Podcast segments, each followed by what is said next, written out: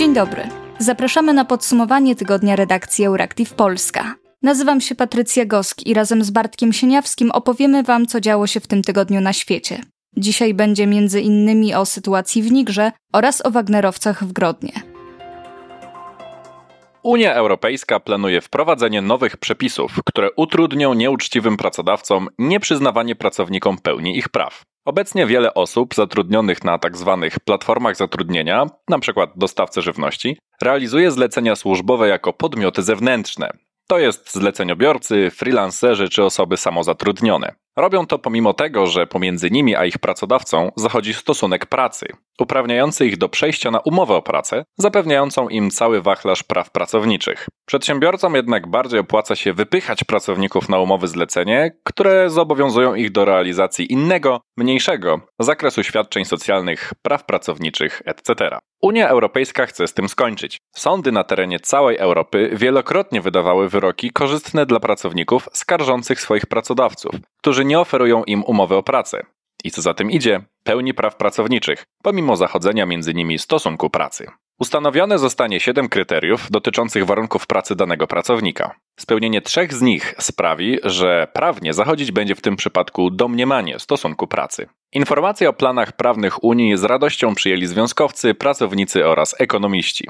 Przypomnijmy, że stosunek pracy, czyli kwestia uprawniająca do przejścia na umowę o pracę, to relacja, w której pracownik odpłatnie wykonuje polecenia służbowe w określonym miejscu i czasie. Umowa o pracę zapewnia z kolei przewidziane ustawowo benefity, takie jak płatne urlopy, chorobowe, urlopy macierzyńskie, ochronę przed zwolnieniem z dnia na dzień, ubezpieczenia społeczne i tym podobne.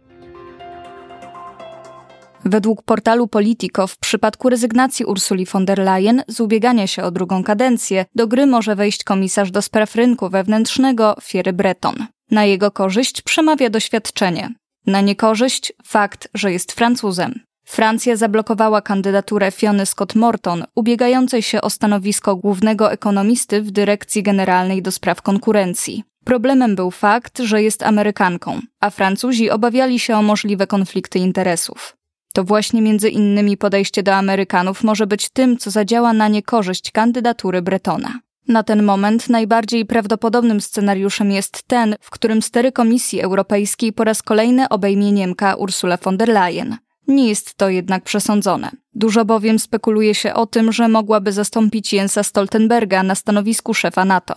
Wówczas wyścig o najważniejszą posadę w Unii stałby się o wiele bardziej skomplikowany. Choć komisarz do spraw rynku wewnętrznego Fiery Breton widzi siebie na stanowisku szefa Komisji Europejskiej, zdania tego nie podziela prezydent Francji Emmanuel Macron.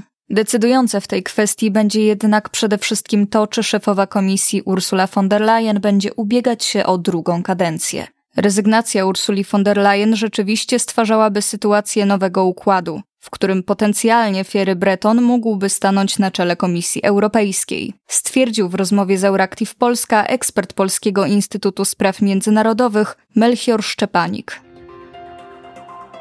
W ubiegły piątek i sobotę w Niemczech odbyły się antyfaszystowskie protesty przeciwko zjazdowi skrajnie prawicowej partii Alternatywa dla Niemiec w Magdeburgu. Konferencja miała za zadanie wyłonić kandydatów organizacji do przyszłorocznych wyborów europarlamentarnych. Na antyfaszystowskich wiecach zebrały się tysiące ludzi protestujących przeciwko skrajnej prawicy. AfD, czyli Alternatywa dla Niemiec, cieszy się obecnie w sondażach poparciem sięgającym nawet 20%.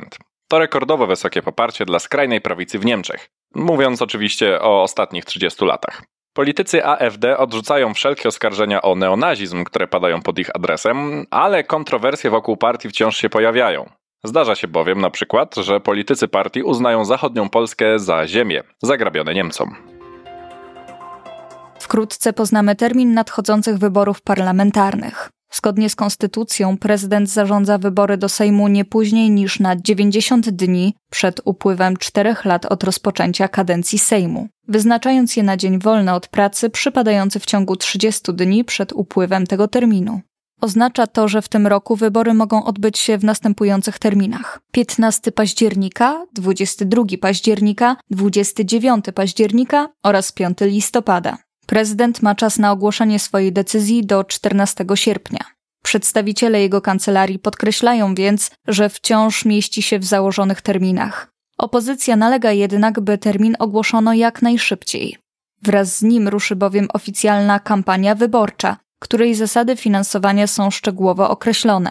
Podczas gdy niektórzy twierdzą, że Prawo i Sprawiedliwość dawno wie już o terminie, który ma zamiar ogłosić prezydent, inni wskazują, że między Pałacem Prezydenckim a rządem dochodzi do przeciągania liny. Na pewno jest rozgrywka wewnątrz władzy, mówi w rozmowie z Euractiv Polska sekretarz klubu Lewicy Dariusz Wieczorek. Prawda jest taka, że dużo będzie zależało od tego, jaka będzie decyzja w sprawie referendum. Bo jeśli będzie się ono odbywać razem z wyborami, to pytanie brzmi, czy zdążą je przygotować na 15 października. Do białoruskiego Grodna, niedaleko granicy z Polską i Litwą, przybyła grupa około 100 żołnierzy z rosyjskiej najemniczej grupy Wagnera. Wagnerowcy trafili na Białoruś w związku z negocjacjami pomiędzy ich dowódcą Jewgenijem Prigorzynem a Władimirem Putinem, po tym jak pod koniec czerwca najemnicy zbuntowali się przeciwko rosyjskiemu dowództwu. Strona litewska zaznaczyła, że w związku z obecnością Rosjan w Grodnie możliwe jest całkowite zamknięcie granicy między Litwą a Białorusią. Polacy spodziewają się ze strony rosyjskich najemników prowokacji na granicy, prawdopodobnie wykorzystujących koczujących w lesie na granicy polsko-białoruskiej migrantów. Obecność Wagnerowców przy granicy z Polską doprowadziła do sporu politycznego w naszym kraju. Sytuację w bardzo poważny sposób przedstawiają politycy partii rządzącej. Opozycjoniści zarzucają im natomiast instrumentalne wykorzystywanie strachu przed Wagnerowcami w celach politycznych. Zjednoczona Prawica ripostuje, oskarżając opozycję o lekceważenie poważnego problemu. Po tym jak Rosja wycofała się z porozumienia zbożowego i zablokowała możliwość eksportu zboża przez Morze Czarne, Ukraina dogadała się z Chorwacją, by móc korzystać z jej portów. Minister spraw zagranicznych Ukrainy Dmytro Kuleba poinformował 31 lipca, że odbył w Kijowie rozmowy ze swoim chorwackim odpowiednikiem Gryliciem Radmanem i doszli do porozumienia w sprawie ukraińskiego eksportu. Od teraz Ukraina będzie mogła wykorzystywać do tego celu chorwackie porty na Dunaju i nad Morzem Adriatyckim. Swoją pomoc zaoferowała również Łotwa. Eksport ukraińskiego zboża do krajów trzecich przez korytarz bałtycki nie jest łatwym zadaniem i wiąże się z wyzwaniami logistycznymi. Ale wykorzystanie łotewskich portów w tym celu jest możliwe, ocenił łotewski minister rolnictwa Didis Schmitz. Obecnie trwają prace nad praktycznymi rozwiązaniami. Problemy stwarzać może jednak różna szerokość torów kolejowych. Jeśli mowa o technicznych rozwiązaniach, przedsiębiorcy analizują sposoby szybkiego przemieszczania ładunku z jednego pociągu do drugiego. Oczywiście jest to skomplikowane i drogie, ale jeśli nie ma innych alternatyw, to korytarz przez kraje bałtyckie też jest rozwiązaniem, powiedział Schmitz. Islandia postanowiła zawiesić działalność swojej ambasady w Moskwie. Powodem decyzji były napięte relacje między Islandią i Rosją, brak jakiejkolwiek międzynarodowej współpracy oraz silne poparcie Islandii dla broniącej się Ukrainy. 1 sierpnia ambasador Islandii w Rosji wrócił do domu. Warto zauważyć, że to jeszcze nie jest całkowite zerwanie jakichkolwiek stosunków dyplomatycznych między obydwoma krajami, ale silne obniżenie ich poziomu. Sytuacja może być kłopotliwa dla Rosjan, ponieważ moskiewska ambasada Islandii odpowiadała też za relacje z Armenią, Białorusią, Kazachstanem, Kirgistanem, Mołdawią, Tadżykistanem oraz Uzbekistanem. Teraz te obowiązki przejmie jakaś inna placówka w regionie. Wojsko przejęło władzę w Nigrze. Do zamachu stanu doszło 27 lipca, a dokonała go gwardia przyboczna prezydenta Mohameda Bazoma. My, siły obrony i bezpieczeństwa, postanowiliśmy położyć kres reżimowi. To skutek ciągłego pogarszania się sytuacji w zakresie bezpieczeństwa, złego zarządzania gospodarczego i społecznego, ogłosił przywódca puczystów pułkownik Amodu Abdramane. Puczyści zawiesili konstytucję i znieśli wszystkie instytucje państwowe, a lider hunty ogłosił się nowym przywódcą. W pierwszych dniach puczu szefowa francuskiego Ministerstwa Spraw Zagranicznych Catherine Colonna mówiła o próbie przewrotu, sugerując, że Francja nie uważa sytuacji za ostateczną. Po niedzielnym proteście głos zabrał też prezydent Francji Emmanuel Macron, który zapowiedział, że jeśli dojdzie do ataków na francuską armię czy dyplomatów, to Francja zareaguje natychmiast. 30 lipca doszło do podpalenia wejścia do ambasady Francji w Nigrze. W związku z zamachem stanu państwa należące do wspólnoty gospodarczej państw Afryki Zachodniej nie wykluczyły dokonania interwencji zbrojnej celem przywrócenia porządku konstytucyjnego.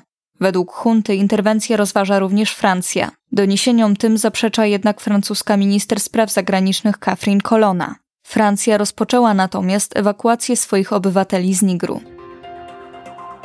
To już wszystko w dzisiejszym podsumowaniu tygodnia Euractiv Polska. W imieniu całej redakcji życzymy Państwu udanego weekendu. Do usłyszenia za tydzień.